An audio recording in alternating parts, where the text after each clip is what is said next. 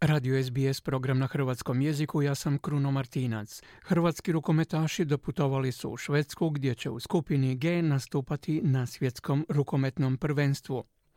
Nastavlja se skijaško prvenstvo, nogometni prvoligaši ozbiljno su zagazili u pripreme, a engleski premijer ligaš ozbiljno je zagrizao za hrvatskog reprezentativca Lovru Majera. Javlja Željko Kovačević. Utakmicom Francuske i Poljske u srijedu navečer počelo je svjetsko rukometno prvenstvo koje će se od 29. siječnja igrati u Švedskoj i Poljskoj.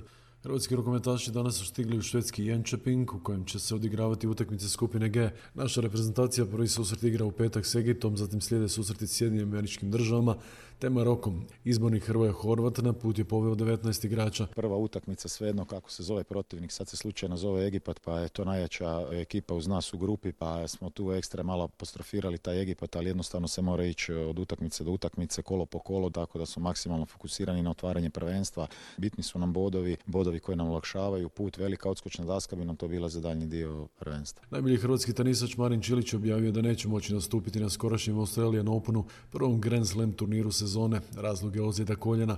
Hrvatski teniski as tako će u muškoj pojedinačnoj konkurenciji predstavljati Borna Čorić.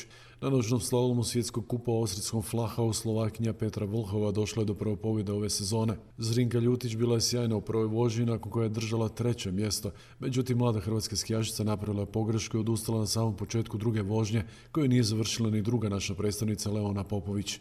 Hrvatski nogometni klubovi nastavljaju s pripremama uoči nastavka sezone. Hajduk je u drugoj pripremnoj utakmici u Poreću savladao mađarski Mol Fehervar 3-2 uz dva gola Livaje i jedan Sahitija. Osijek se priprema u Umagu i u subotu će odigrati dvije utakmice protiv Javora i Fehervara. U Istri su i nogometaši Dinama koji sutra u Rovinju snage odmjeravaju s celjem, dok će Rijeka u petak na Rujevici dočekati mađarski Honved. Trener Hajduka Ivan Leko. U principu dosta, dosta dobro i dosta zanimljivo jer ima još puno tu stvari koje moraju biti koje će biti bolje. Hrvatski nogometni reprezentativac Dejan Lovre nastupio za Lyon u susretu 18. kola francuske nogometnog prvenstva protiv Nanta koji je završio bez golova. Bio to njegov prvi nastup za Lavove kojima se pridružio početkom ove godine stigavši iz ruskog Zenita. Lovren je za Lyon igrao od 2010. do 2013.